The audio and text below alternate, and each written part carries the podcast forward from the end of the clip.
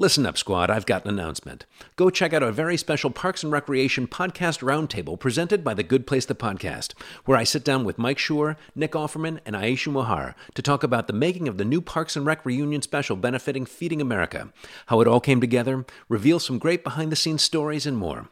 Listen to the special podcast episode on The Good Place the Podcast, wherever you listen to podcasts. Take a listen to this clip.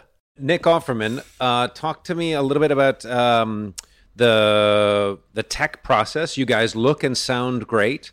Um, talk a little bit about uh, the cameras that they sent. I'm also curious about uh, dialogue. Uh, there are plenty of shots where it appears as though uh, both both characters are in frame at the same time. So, did you have somebody in your ear uh, reading dialogue, uh, reading opposite you? And also, what green screen were you using? Because obviously, there no place so magical as your backdrop can possibly exist. well, let's see we um yeah you're right. It was a uh i hired um a, a bunch of uh of Lo- east los angeles elves who are apparently impervious to the coronavirus. Um and they they constructed this hobbit like uh shop cabin barn like dwelling. Um mm and uh, and it disappeared as soon as as soon as uh, Morgan Sackett called cut.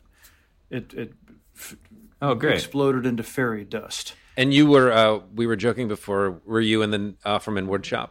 We were in the Offerman woodshop. In fact, yeah. I mean, they they set it, uh, you know, at Ron's cabin, and I I called Morgan and said, you know, I have I have a wall covered with old fencing that that actually uh, uh, here's a fun terrific fact. Um, it's an old redwood fence that used to be around a house that belonged to rob schneider who's an act he, he's an actor that used to have small parts in adam sandler movies.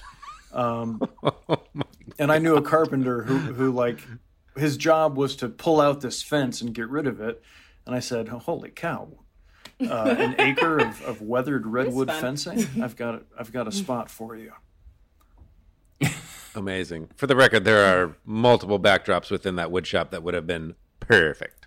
Well, I agree. Thank you. But the the trick was uh, finding one that didn't scream out because most of the wall space is covered with jigs and tools and other things that say we're clearly in Offerman's woodshop, and we we wanted to give at least a slight suspension of disbelief and say, well, I'm I'm in a strange building uh, that we're calling my cabin.